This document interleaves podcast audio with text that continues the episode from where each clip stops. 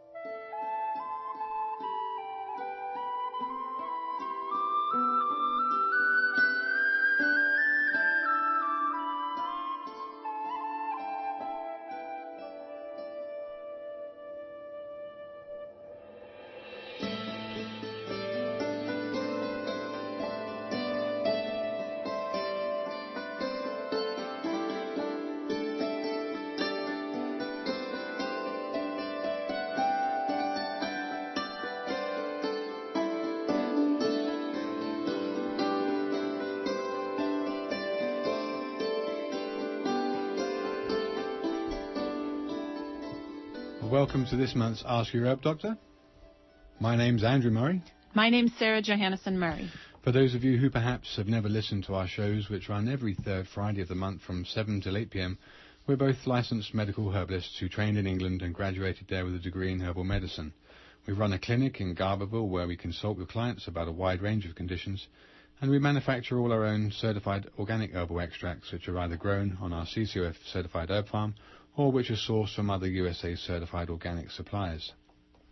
So you're listening to Ask Your Doctor on KMUD Garberville 91.1 FM and from 7.30 until the end of the show at 8 o'clock you're invited to call in with any questions either related or unrelated to this month's uh, subject of blood pressure regulation, heart failure and muscle atrophy amongst others. Uh, let's see what else uh, we may or may not get into. So the number here if you live in the area is 923 3911 or if you live outside the area, the toll-free number is 1-800-568-3723, which is 1-800-KMUD-RAD. Uh, we can also be reached toll-free on 1-888-WBM-HERB for further questions during normal business hours Monday through Friday. Well, as is becoming a, uh, a routine, a regular routine here on the third Friday of every month, we're very pleased to have uh, Dr. Peat to share his experience and wisdom that is uh, difficult to find somewhere else. I'm not sure that we've ever found anybody quite like him. Um, so he's been extensively researching many, many different areas of health and nutrition, uh, probably for 25, 30 years or more. And um, over 40. Over 40. There you go. okay. Well, tonight we're actually going to start. Um, I'm, I'm going to first ask Dr. Peat to introduce himself, but we're going to start with uh, what he has been certainly educating us in the last three to four years um, as being an, an, untruth, and there's uh, scientific evidence showing in the medical literature now, folks, to uh, show exactly what he's been saying for quite a long time. So, Dr. Peat, thanks so much for joining us on the show again. Hi. Um, okay, for those people who uh, perhaps have never heard the show before, which is totally possible, and uh, perhaps for those people who may not know you, would you just let the listeners know uh, your professional academic background? I studied biology for a PhD uh, at University of Oregon, 1968 to 72, and uh, before that had been uh, in various uh, things, linguistics, uh, art, taught, taught a variety of health-related courses, psychology, philosophy, and, and things that were perspectives on my basic orientation which uh, is biological, but uh, biological in a very broad sense. Uh, my uh, graduate study in biology uh, concentrated on aging of the reproductive system, but the reason I went to the graduate school, uh, I was intending to study brain biology because of my previous work in linguistics and psychology. I wanted to understand how the brain handled uh, consciousness and language. But um, at the university, I discovered that the um, biologists were really uh, no more scientific than the people in the humanities and social sciences. Okay. It was uh, very heavily ideological. So that was why I shifted over to the other end of the organism, uh, where where I could look at uh, more physical biochemical processes. Well, it sounds very well rounded because the psyche affects bi- uh, biochemistry and biochemistry affects the psyche, right? Yeah. Okay, well, the uh, subjects that um, we wanted uh, to uh, expand on with uh, the research that you've done and the articles that you've written, in fact, this uh, this month's newsletter is pretty much um, based around, uh, the- rather the show is pretty much based around yeah, your newsletter for this month. And the uh, subjects that you had on the newsletter there was uh, um, basically blood pressure uh, regulation, muscle atrophy, and heart failure in perspective, uh, along with edema. And one thing that really caught my attention, I know for the longest time, well, for the, all the time that we've been uh, speaking and consulting with you, probably three years or maybe four now, um, Over four. over four. But I'm just just tell me how many years has it been that you have been um, purporting that saturated fats are better than polyunsaturates as a first off? I really uh, started thinking intensively about it at the end of the 70s, but I ran into the the question very directly in aging research in the reproductive system because way back in the 1930s and 40s, uh, people were showing that estrogen accelerated the breakdown of polyunsaturated fats, which intensified the effects of estrogen and accelerated aging, especially in the reproductive tissues. Uh, but uh, it took several years after uh, finishing my dissertation before I uh, got around to uh, really concentrating on the nutritional uh, implications of that and uh, uh, emphasizing the benefits of coconut oil around 1978 or 79.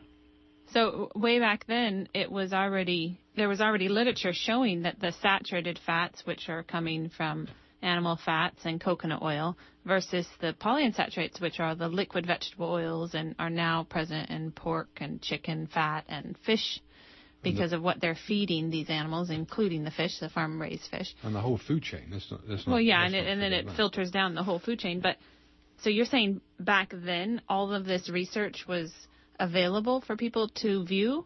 Uh, yeah, by the 1940s or 50s, uh, the polyunsaturated fats, both fish oil and seed oil, had been incriminated in uh, intensifying some of the estrogen and age-related uh, diseases. The uh, Shute family, who were the first ones to popularize uh, the therapeutic use of vitamin E, uh, started out with it uh, preventing blood clots related to high estrogen, and that overlaps with um, the estrogen activating the breakdown uh, production of free radicals from the polyunsaturated fats uh, and causing vascular disease and so on. So vitamin E was a, a fertility drug and an anti-estrogen uh, nutrient as well as as a protection against the polyunsaturated fats. So lots of people consider, um, you know, vitamin E to be an antioxidant to help protect us against free radicals. But you're saying that a free radical producing substance is this vegetable oil, this liquid liquid oils and the fish oils and the the other liquid vegetable oils apart from olive oil. Um, yeah, in the 1940s, uh, before um, that antioxidant concept was introduced, uh, vitamin E was being thought of as an anti-estrogen. But in 1942, the estrogen industry basically took over the FDA and public consciousness and uh, uh, suppressed everything that uh, incriminated estrogen in aging, miscarriage, and so on. And so, uh, since vitamin E was by the Shute family and others identified as an anti-estrogen, the the estrogen industry uh, shifted the emphasis to uh, protection against uh, free radical oxidation, and uh, the, um, the there was very quickly a, an awareness that there was an inverse uh, relationship between uh, the polyunsaturated fats and vitamin E. Uh, if you increased your your vitamin E greatly, you could prevent damage from either estrogen or polyunsaturated fats. But with aging and the accumulation in the body, uh, you had to increase the amount of uh, vitamin E to prevent miscarriage, for example. Um, my thesis advisor, Arnold Soderwall, uh, did experiments in which he showed that you could prevent um, middle-aged infertility uh, just by increasing the amount of vitamin E in the animal's diet progressively and um, extrapolating to human uh, levels, it would be uh, the equivalent of 400 uh, units of vitamin E per day by the mm-hmm. age of about 45 to maintain fertility. Wow. uh, but that amount increases if you increase the amount of polyunsaturated fat in the diet. Right. So if you carefully avoid the polyunsaturates, your requirement for vitamin E is very low, that it, creeps up gradually with aging. So then maybe the dietary amount that you can get from the foods you eat would be enough. Um, yeah. But with increasing polyunsaturates in the American and all over the world diet, the need for vitamin E has gone up. Yeah, and it very quickly reaches the point where you can no longer stop the free radical production just by increasing the vitamin E. Okay. Well, the main reason I, I started the, uh, the, the conversation towards this direction is because there were two articles. One was published by the, and I could kick myself for not having them. But I, I had I thought I was had a laptop with me. Anyway, I'm, I'm sure you probably you know the back, you know about them, Dr. P. But and if you could uh, remember any more than I did from reading them, there was basically a 2009 and a 2011 uh, peer review article which published data conclusively proving that saturated fat intake improved mortality and morbidity in patients with heart failure. And this is one of the uh, first direct references to seeing that saturated fats, oh, and it was also in reference improved mortality and morbidity compared to PUFA, which is the polyunsaturates. So this was another direct um, piece of evidence to show that the scientific community the scientific community at least are getting this point across, and hopefully the medical community will start taking notice of it as time goes on. Um, yeah, that the 2011 study was by Galvao and others, T.F. Galvao. Mm-hmm. And did you have anything more to say than I've remembered from the article without having it in front of me about the uh, about the um, uh, morbidity and mortality improvements? Um, just that a high intake of saturated fat improves survival, uh, yeah. while a high intake of polyunsaturated uh, fat uh, improves yeah, survival. Excellent. Okay. And how and how do the triglycerides affect the level of triglycerides in your blood? How does this affect the? Um, uh, there, according to um, Horwich and others, the 2009 study, uh, there have been several studies that show that a higher level of lipoproteins total cholesterol, uh, low density lipoprotein, uh, and high density, and triglycerides are all associated with improved survival in heart failure patients. Right. So a higher cholesterol is directly uh, responsible for an improved outcome. So that's pretty staggering as far as I'm concerned because the medical community at large are telling people not to um, consume saturated animal fats because it raises cholesterol and cholesterol is bad for you. And you've been talking about this for years and years and years and we've only heard from you for the last three or four years and we've been trying to get this aired uh, to people that will um, listen to it who don't just uh, disregard it out of hand with, without recognizing the science behind it. And um, here we have one medical university in Los Angeles and another uh, medical university, I forget where that one was, but peer published reviews showing the improved outcomes. So that's that's pretty significant. So why did, why did he get so back to front? Well, I think that's just a general weight of pressure from the industry, and uh, it's it's just not a. Yeah, the seed oil industry uh, created that myth because they found that uh, eating a lot of seed oil would lower your cholesterol. And since you have cholesterol in atherosclerotic arteries, uh, they said it must be causing the atherosclerosis. th- that was never demonstrated, and in fact, it protects you against uh, atherosclerosis, among other things. Right. And wasn't it uh, the Japanese who came up with an article showing, or another? Um, you know, there's polyunsaturated fat in the uh, plaques in the old deteriorated arteries. and oxidized Yeah, omega three and omega six, and under so that's underneath the cholesterol bandage, and the cholesterol bandage is trying to stop that rapid rate of oxidation. Yeah, So the, H- the age pigment is the product of breakdown of the polyunsaturated fats. So we can look at cholesterol as an antioxidant. It's slowing down that rapid oxidation of free radical damage to our arteries. The cholesterol is actually bandaging that up and acting as an antioxidant. That was uh, demonstrated and published already in, in a major medical textbook in 1922. 1922.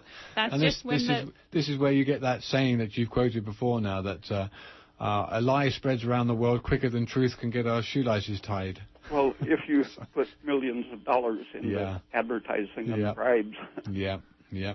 Well, you know what? There is actually a caller on the line, and although we don't generally take callers till 7:30 in the show, I, I don't want to keep them waiting any longer. But if any other callers could hang on till uh, 7:30, let's take this first caller and see what's see what's.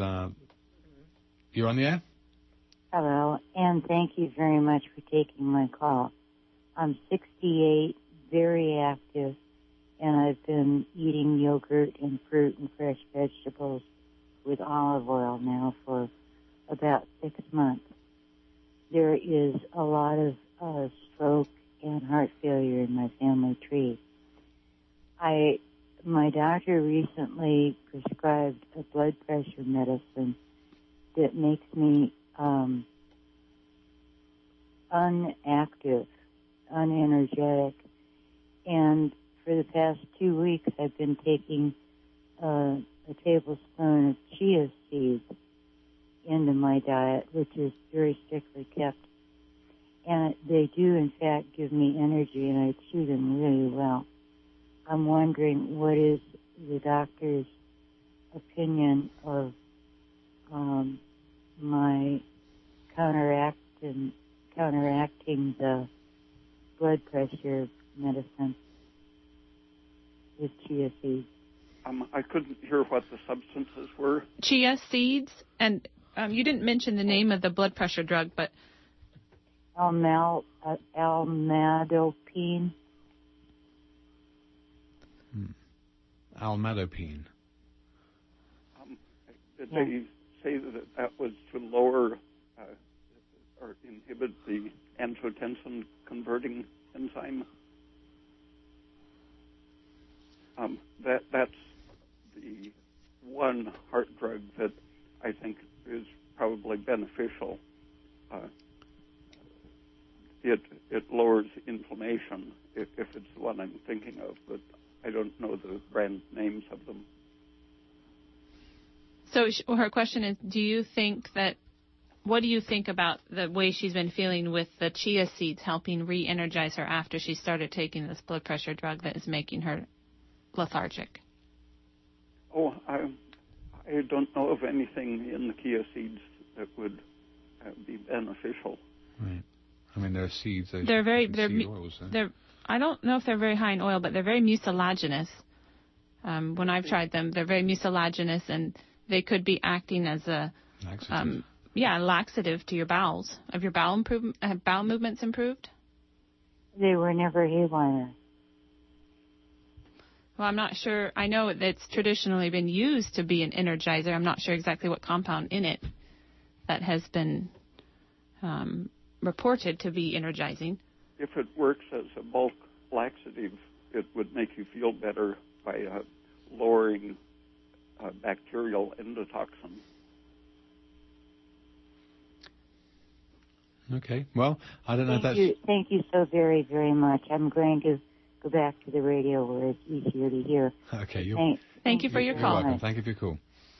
Okay, so um, you're listening to Ask Your Herb Doctor on KMUD Garberville 91.1 FM, and from 7.30 until the end of the show at 8 o'clock, you're invited to call in with any questions, either related or unrelated to this month's subject of blood pressure regulation, heart failure, and muscle atrophy, so muscle weakening and wasting. Now, I know, Dr. Peat, you did quite a lot of um, personal research on aging as a process, and um, have come across many different things that are anti-aging in their own right, or anti-inflammatory, or um, energy-producing in terms of uh, increasing cellular respiration and uh, thyroid hormone being one of those things. In in terms of the uh, in terms of heart failure, and um, I think just to go back to the uh, articles or the ref- reference articles that were published about the saturated fats and the improvement in outcome with people with heart failure and higher cholesterol being more beneficial and higher triglycerides being more beneficial, and this being completely counter what we've normally uh, been told for whatever reasons.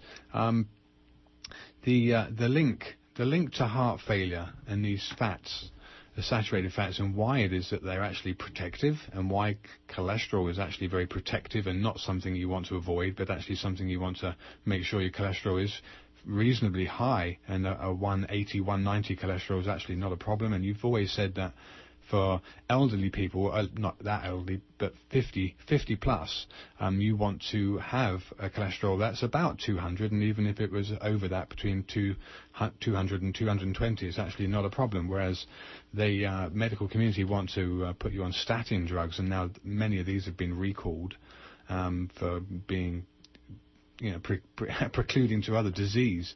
Um, what's your what's your um, take on the saturated fats in terms of their uh, either anti-inflammatory effect or their um, heart protective effect? I, I, think it's it's all one thing for all of the systems. Uh, the, the, saturated fats uh, tend to inhibit the stress hormones, uh, which produce a shift to uh, fat metabolism away from sugar metabolism by liberating fats from storage. Uh, once you get too much of the polyunsaturated fats in your body, uh, a little stress tends to become a big stress because that type of fat intensifies the stress hormones, uh, creating a vicious circle. The, the saturated fats uh, turn off the inflammation rather than amplifying it and that applies.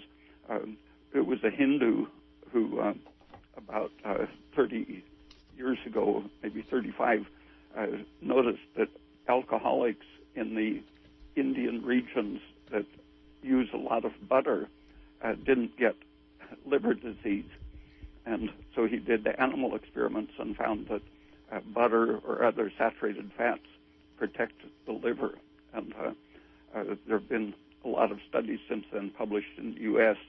showing that uh, even uh, large amounts of alcohol uh, don't hurt the liver if a person is getting saturated fats. But if they get any of the polyunsaturated fats, uh, their hepatitis flares up uh, mm-hmm. and cirrhosis. And the same with cancer. Um, if you look at the uh, ratio of saturated to unsaturated fats in the body, they call it the saturation index. Uh, that goes, uh, the more saturated your fats are, the less uh, susceptible you are to developing cancer. So, uh, fibrotic, inflammatory, and uh, tumor diseases, as well as, as heart failure and blood clotting diseases, are are all closely associated with the polyunsaturated fats and so protected against by the, saturated ones. So these um, polyunsaturates really interfere with energy production. And I know when you just mentioned that to that caller that if somebody took a bulk laxative, they would feel better because of lowering endotoxin in the gut. And that's another thing that severely interferes with energy production in our body. So can you tell us a little bit about endotoxin and how that poisons us and what foods we should avoid in order to not support the growth of those bacteria that produce the endotoxin? Um, the, um, the endotoxin, one of the first things that it triggers is nitric oxide. uh, which is a vasodilator, and both uh, nitric oxide and the endotoxin increase the production of serotonin. And all of these, besides inhibiting the production of uh, energy using oxygen and shifting it over to lactic acid production, all of these increase the uh, leakiness of blood vessels. And um, if you simply turn off the supply of sugar, uh, in diabetes, for example, you can't metabolize sugar. In starvation, you don't get the sugar in your in your diet. Uh, in hypothyroidism, uh, you uh, are under stress, and so you're uh, shifting over to liberating fats and burning fats instead of sugar. So, in anything that impairs energy production, whether it's the toxins, starting with endotoxin, nitric oxide, and serotonin, or if it's the actual environmental interference with your uh, production of energy and supply of energy. All of these make your blood vessels leaky. Uh, all of them raise free fatty acids, uh, which interfere with the use of oxygen. And the free fatty acids lead to a whole cascade of inflammatory mediators, especially prostaglandins. And the prostaglandins, in turn, interact, making more uh, nitric oxide and, and other inflammatory things. So once you get loaded up with the polyunsaturated fats, uh, all of these things tend to interact. They, the fats lower your um, thyroid function and increase your estrogen production, both of which uh, intensify the inflammation, leakiness, and loss of energy production. So, other things that can influence the intestinal health and the the dilation of these blood vessels in the intestine? Are things like starchy carbohydrates that feed the bacteria that produce this endotoxin, and those things can be, you know, mit- you can mitigate the starchy, the endoto- the bacteria from feeding on the starches by not eating them. That's the best thing. And Dr. Peat, you also recommend carrots and bamboo shoots because they're like antibacterial fibers that don't the bacteria can't seem to feed on. Uh, yeah, it's extremely rare for uh, a person to have microorganisms that can survive a, a good supply of, of either carrots or bamboo fiber. The, certain organisms can adapt to live on them, but uh, it's very rare and also herbs like golden seal and cascara bark. Those those herbs can decrease the number of bacteria in there that are wreaking havoc and producing a lot of endotoxin, and therefore then help you protect your liver. And actually, the saturated fats, that's one of the direct effects. Uh, they're uh, antibacterial. Yeah, coconut oil is antimicrobial. It's antibacterial nothing grows in it. it just sits there for ages and doesn't change. Now, what about the other thing that interferes with energy production? You um, were writing in your last newsletter about the substitution of iron for copper in the respiratory enzyme. So, is this with a copper deficiency and an iron overload? Is that how this is seen? Um, it, yeah, that's it, just the diet can affect it, but um, stress tends to um, intensify it. Uh, not getting enough light, uh, uh, anything that stresses uh, your energy production system, such as high estrogen or nitric oxide or low thyroid or too much darkness, uh, uh, will tend to um, make you lose copper from your respiratory system. And as the copper gets lost, iron just tends to uh, fill in for it, uh, uh, binding to some of the same enzymes. And it's a very uh, yeah.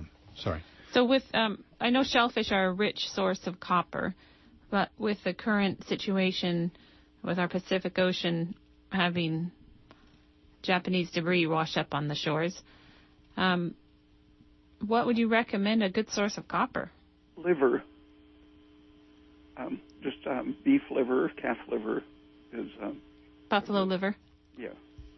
Uh, the it has a lot of iron too, but uh, the copper tends to concentrate in the liver. So the uh, the place that copper oc- occupies in the respiratory enzyme that you're mentioning has a greater is it has a greater affinity for copper than it does for iron. So if you have an adequate supply of copper, then it will get picked up. Yeah. Yeah, because iron is there's lots of things been written about iron, how destructive it is, how readily it um, uh, reacts, So- and that is that being its main its main uh, problem is that it's very reactive in the body. It's it's another oxidant. Um, yeah, and taking a supplement of a, a free metal, iron, zinc, uh, or copper, um, in the form of a free metal, it can interact with uh, nutrients in your digestive system and oxidize them. Right. Uh, but iron is the worst one to Yeah. take as a supplement. And another thing for our listeners to avoid is cooking acidic products in cast iron pans or making soups in cast iron um, stock pots because that you will be dissolving that iron when you're cooking them. So, Dr. Peat, can you tell us some more about um, what can what else can interfere with the thyroid hormone and how this can affect heart failure and high blood pressure? Um, the uh, polyunsaturated fats and stress are uh, probably the most common things throughout uh, Western uh, diet culture, but um, traditionally the cabbage family and beans uh, were the main uh, goitrogens, things that interfere with formation of the thyroid hormone. And uh, in the Andes and uh, parts of southern Mexico and uh, western China, uh, there's still a tremendous amount of, of thyroid deficiency and, and cretinism.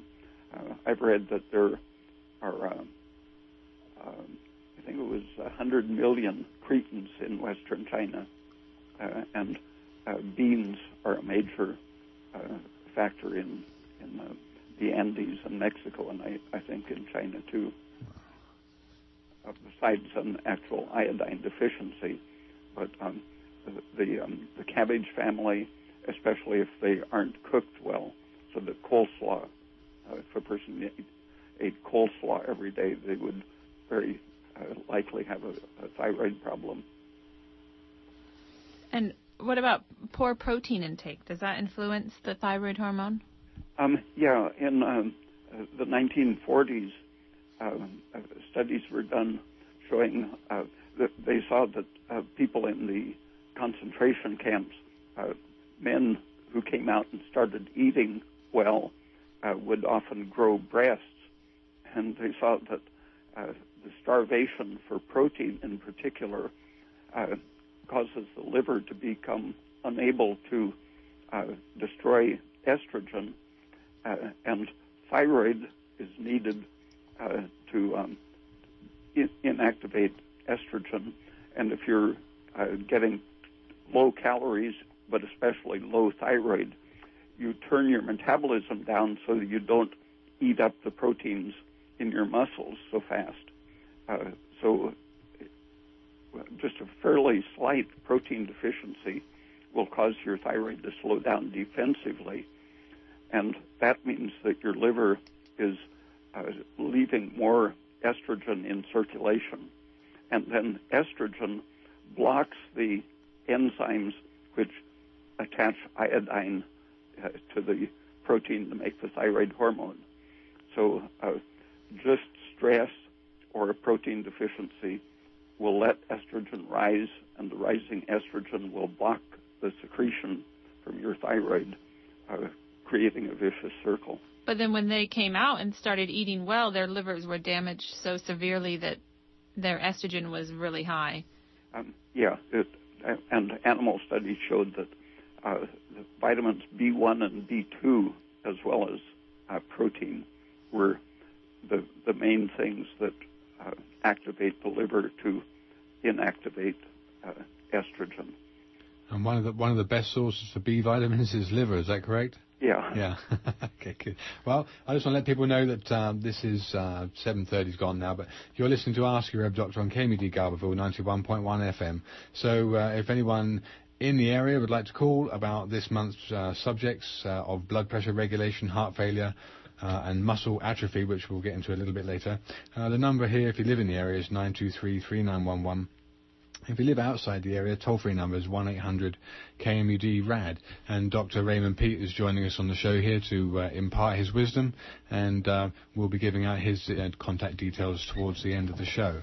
So another question I have for you, Dr. Peat, is how does salt restriction adversely affect pregnancy, toxemia with high blood pressure, and high blood pressure in general for the normal population, wanna, unpregnant population. We, we, I think we might want to keep that call actually. For our, sorry, Sarah, we might, might want to keep that question until we've listened to the callers because there are actually a couple of callers coming now. So let's take this first caller. Hold that thought, Sarah. That's a good question. Hello. Yeah, you're on the air. Hi, thank you so much. Uh, I wonder what the doctor thinks about a uh, regimen of simvastatin, 80 milligrams, for the past three years. I had a heart attack four years ago, and I've been prescribed simvastatin for cholesterol control. Mm-hmm. Cholesterol control and 80 milligrams for the past three years. What's the downside of that? Okay, Dr. Peat, did you hear that? Uh, not exactly. Okay, the, the, caller was asking what the downside of an 80 milligram dose of simvastatin that he's been on for three years prior to, I think he said he had a heart attack. Four um, years ago. Four years ago. There you go. So he wants to know what the downside to the simvastatins are, but we've yeah we've, we've heard lots of bad press about the statins, but he's obviously uh, wants to know what your um, opinion. It depends on how much it interferes with uh, cholesterol synthesis, but uh, one of the side effects that turns up is uh, because when you interfere with cholesterol synthesis, you're also interfering with uh, some other very essential things, such as the synthesis of uh, coenzyme Q10 mm-hmm. and and other regulatory things, and that can cause muscle uh, problems because uh, coenzyme Q10 is needed for um, producing energy. Um, is, if the call is still there, do you know um, what your cholesterol is at this point? Yes, it's come down quite a lot. It's like 49 is the uh, HDL and 46 is the LDL. Do you know what the total is? I think it's 147. Yeah, that's pretty. That's low. That's, how, very low. I got down very low. How old are you? Uh, 50, 53, 54. 54. Okay, Dr. Peat, maybe you'd like to answer that question about uh, what a total cholesterol of 154 would be to that uh, caller, and perhaps some of the uh, research that's come out showing that high cholesterol is actually a lot, a lot better for people. Uh, I think also in, in, light of the gentleman's um, previous uh, heart attack, perhaps the uh, ways of avoiding that in terms of what we've been discussing. Well, just I wonder how long can I stay on simvastatin? How long is that? Is that going to is that going to take its effect on me over 10 years or five years or will have Well, how, do you know what your cholesterol was before you had the heart attack? I really don't know. It wasn't that high, but it was at, at, at the high end of normal. Okay, Dr. Peat? Um, I, I doubt that there was any connection at all uh, between the cholesterol and the heart attack. If it was in the normal range, um, you might actually not have had enough uh, protective effect from cholesterol uh, it depends on what your uh, exposure was, because mm-hmm. uh, cholesterol can protect you from heavy metal poisoning, uh, many kinds of, of uh, This is the first I've heard of this cholesterol protective. Interesting that you have you put it that way, but I'll look into that. Well, uh, on, on Dr. Peat's um, website, at the end of the show, we'll give out the address, but there are several articles specifically on cholesterol um, right. and their relation, their cardioprotective effects, and their basically their anti-inflammatory health effects. And as I said at the very beginning of the show, when we opened up this uh, month's topic with Dr. Peat, there are two articles that came out both scientific peer-reviewed uh, scientific literature, one from the University of Los Angeles, and the other was I forget the the um, um, institution that provided it, uh, demonstrating clearly that cholesterol was actually beneficial in the outcome of heart failure patients. Um, so. Just to show that the, uh, the what, what, Dr. Peat's been saying for a long way, long time has actually been um, been brought to bear in. in That's what I've heard, but I thank you so much. Yeah, you're very welcome. Thank you. Thank you for your call. Okay, I think there's another caller on the air. Or- We, we had a shy person, and I'm reading their simple question. Uh, she had atrophy, or maybe her friend had atrophy related to a pinched nerve in the neck, and was curious about any dietary information that might be able to help atrophy related to a pinched nerve. Okay, Dr. Peat, any. Uh, Um, it, yeah, there are several uh, things that could hormonally and nutritionally relate to a pinched nerve. Uh, the, the one of the most common uh, situations of nerve pinching has to do with swelling of the uh, uh, the sheath or membrane around the nerve. It swells up so much in, in uh, for example, in a, a thyroid deficiency or estrogen excess, uh, that the water uh, makes this sheath compress the nerve so that even without uh, much external uh, pressure or irritation, the nerve uh, starts uh, being damaged by the, the waterlogged uh, condition of its environment. And uh, if it's uh, in a, a neck joint where your cartilage might be softened because of hypothyroidism, which tends to cause waterlogging of the cartilage and causes it to be overcompressible so that the the um, uh, structure of the disc, for example, uh, can compress under the weight of your of your head and, and upper body, uh, comp- causing the the disc to spread out and push on your spinal cord and nerves. Uh, but all of the connective tissues tend to swell up with high estrogen or low thyroid, and uh, so you want to check your hormones in uh, whenever there's a, a nerve pressure pinching problem. Um, in dogs and horses, uh, many years ago, uh, they saw that uh, uh, dogs and horses both uh, suffered spinal nerve compression and paralysis of the rear legs was a, a common result from a compression of the spinal cord. And they found that a copper deficiency uh, was responsible, and keeping horses indoors eating uh, uh, dry hay uh, was considered responsible for the copper deficiency, but the absence of light is one of the things that makes your respiratory enzymes lose its necessary copper. Uh, so the combination of darkness and uh, possibly a copper deficiency in the diet uh, will uh, cause an energy failure, leading to a swelling of the connective tissues, leading to pinching of the nerves. excellent. Okay, So- good. A liver, going back to liver, good quality grass-fed organic calves or beef liver or buffalo liver. That's a good source of um, copper. Yeah, and it's important to check your thyroid. And uh, the, um, medical uh, community for 30 years now has been relying on the TSH measurement as an indicator of hypothyroidism, but uh, they don't like to see the TSH get very low. But TSH is in itself the cause of many of the symptoms uh, blamed on low thyroid. It, it's partly the, the lack of the respiratory effect of, of the thyroid hormone, but when your hormone is low, the TSH is high, and the TSH has uh, pro-inflammatory actions uh, that, for example, increase the fibrinogen in your blood, making your blood uh, harder to circulate, more viscous. and more easily clot. Oh, yeah. Yeah. So um, and so you, it's really best for your circulatory system and nervous system and so on to, to have your TSH uh, at, at least at the low end of normal, which, according to the American uh, Academy of Clinical Endocrinologists, is point, 0.3 to 3.0. Uh, but uh, one study found that a population that had TSH below 0.4 had the lowest incidence of thyroid cancer. and and so uh, somewhere between 0.0 to 0.4 would be the the safe range probably. Because if you have enough thyroid hormone circulating, then there shouldn't be a high level of TSH. Yeah. That can be a little bit confusing for patients sometimes.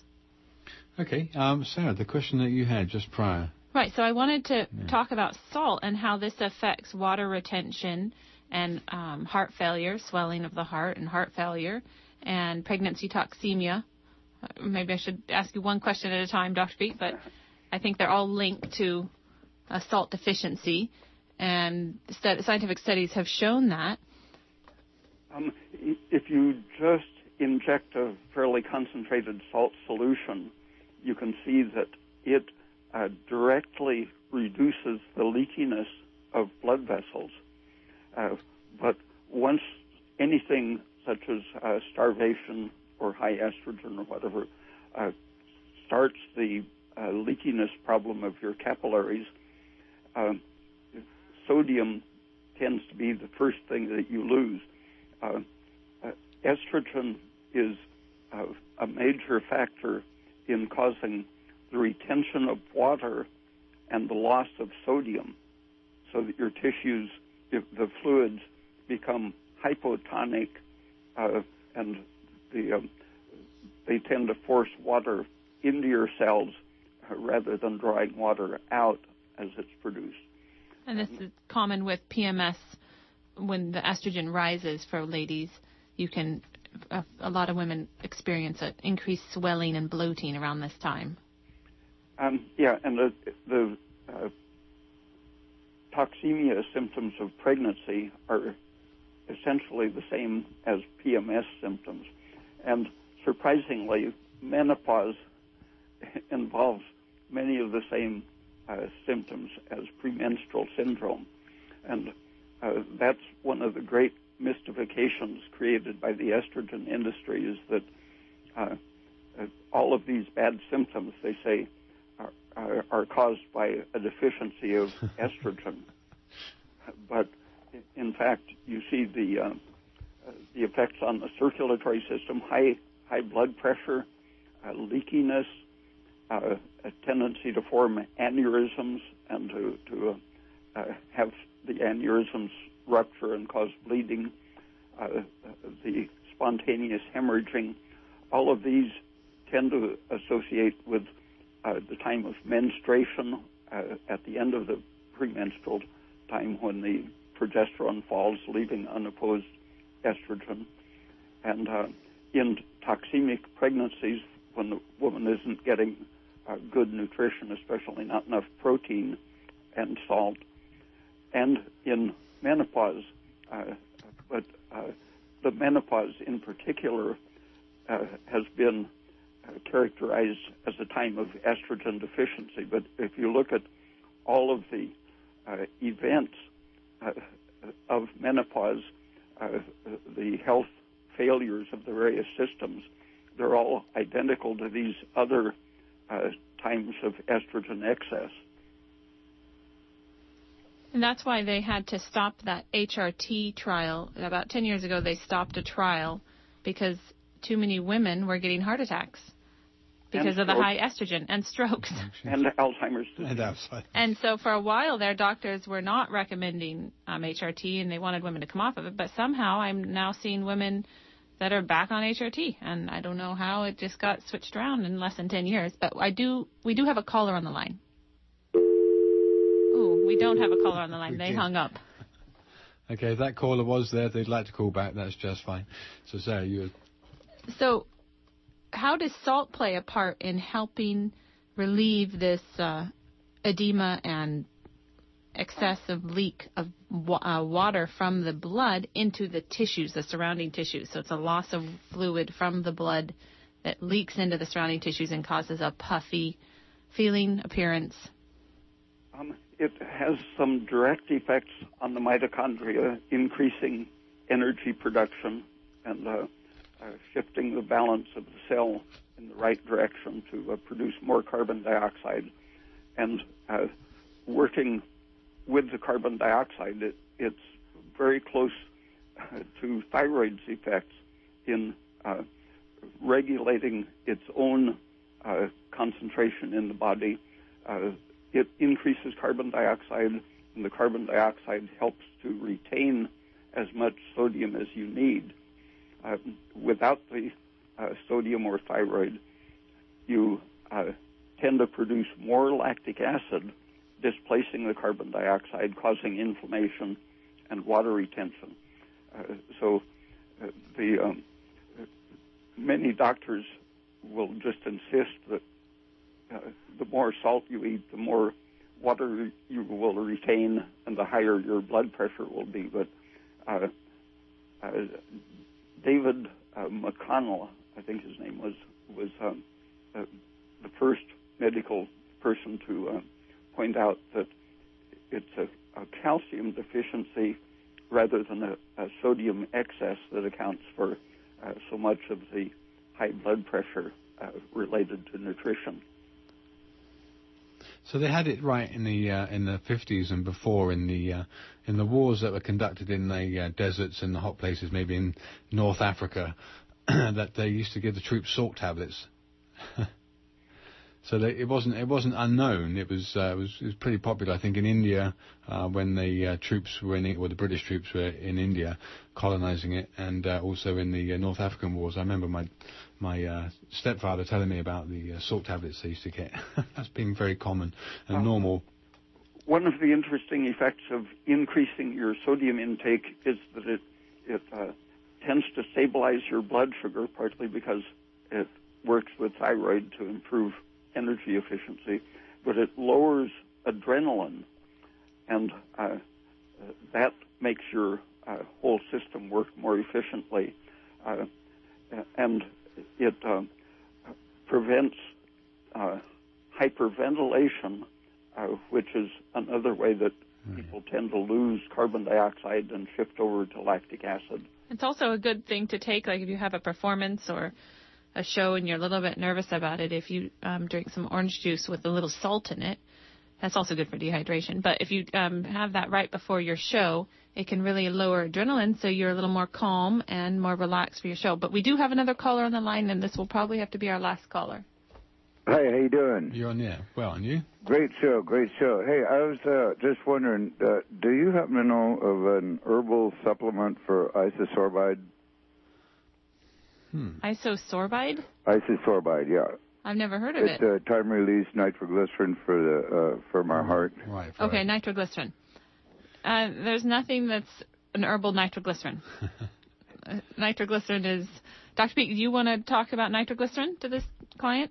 Um, uh, well, it uh, increases your uh, nitric oxide, which is an age accelerating free radical. That, that's the worst thing about it. Um, as far as herbs for the heart, there's lots of herbs that are helpful for the heart, like hawthorn. Right. Okay, now I was just wondering specifically about isosorbide. I'm sorry, I can't help you there. Okay, thanks a lot. Great thanks show, guys. Caller. Okay, thanks for calling. Okay, Dr. Peat, that uh, that's an interesting question. The uh, the whole the whole th- and I know it's not a very simple one-off question, but uh, the the whole point of coronary artery occlusion or blockage that the medical fraternity will put down to cholesterol. Um, the the main the main way that people can help themselves not to get blocked arteries from their diet.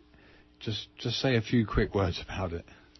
Um, eating enough calcium, interestingly, uh, is protective of of the circulatory system and prevents hardening of the arteries with calcium accumulation okay. uh, because the parathyroid hormone rises when you don't eat enough calcium or eat too much phosphorus.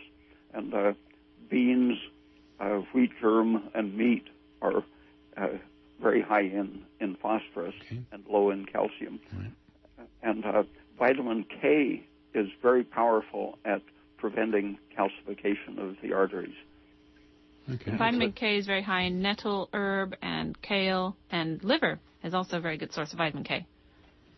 Okay, we do actually have one more caller, Dr. P. Sorry, sorry to cut in there, but we've got one more caller. So let's say I'm squeezing the quick question in. Oh. A newly diagnosed diabetic would like some nutrient and dietary and herbal advice. Okay. Just quick off the cuff. Okay.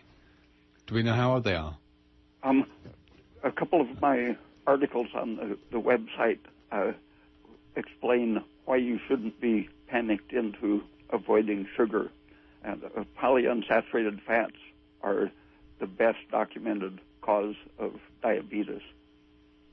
So avoiding all those liquid vegetable oils, oily fish, pork fat, chicken fat, turkey, any poultry your, fat. Yeah, switching your diet to saturated sources. Saturated fat, butter, coconut oil, Drinking. beef, lamb fat.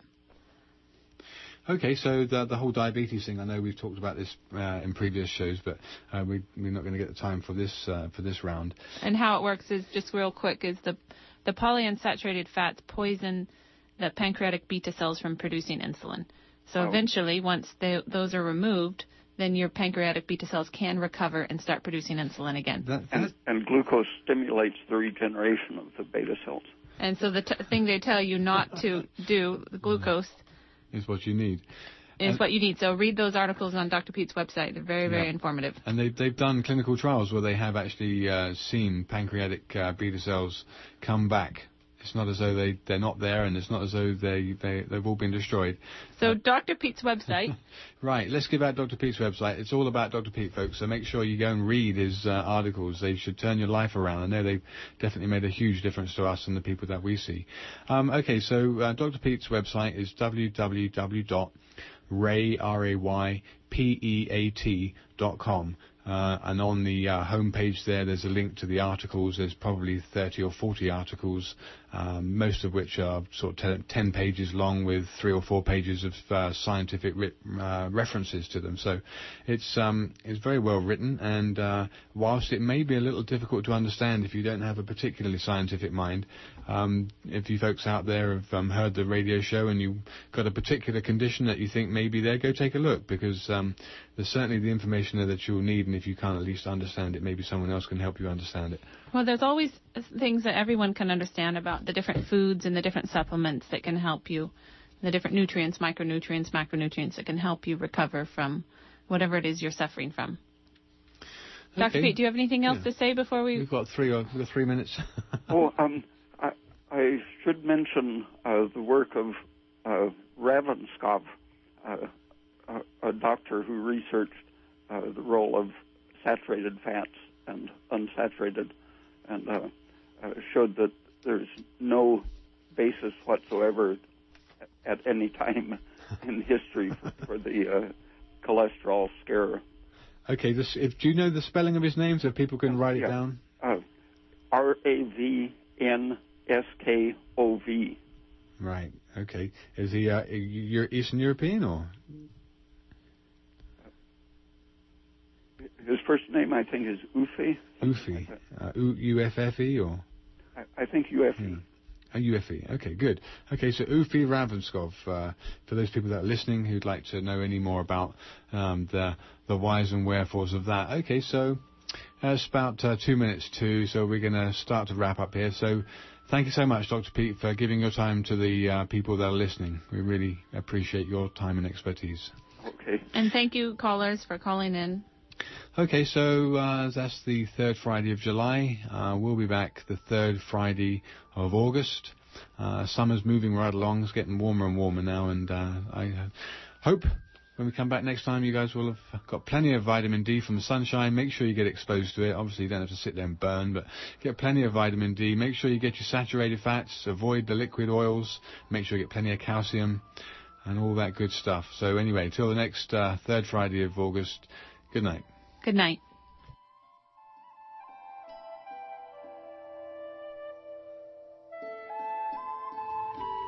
And support for KMUD comes in part from Golden Dragon Medicinal Syrup, an anti-inflammatory, antifungal, antibacterial, antioxidant medicine made without heat or ice.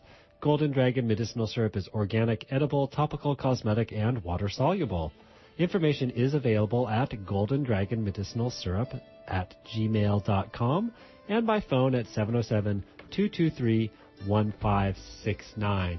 This is Redwood Community Radio, KMUD Garberville 91.1 FM, KMUE Eureka Arcata 88.1 FM, KLAI Laytonville 90.3 FM, and FM translator K258BQ Shelter Cove 99.5.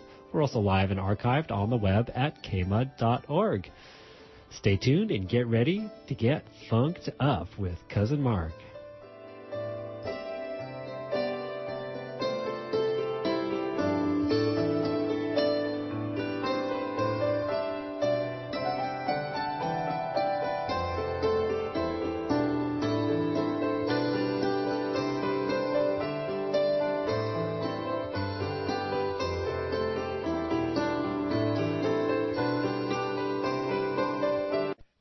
Remember that this program is supported by the listener members of Redwood Community Radio.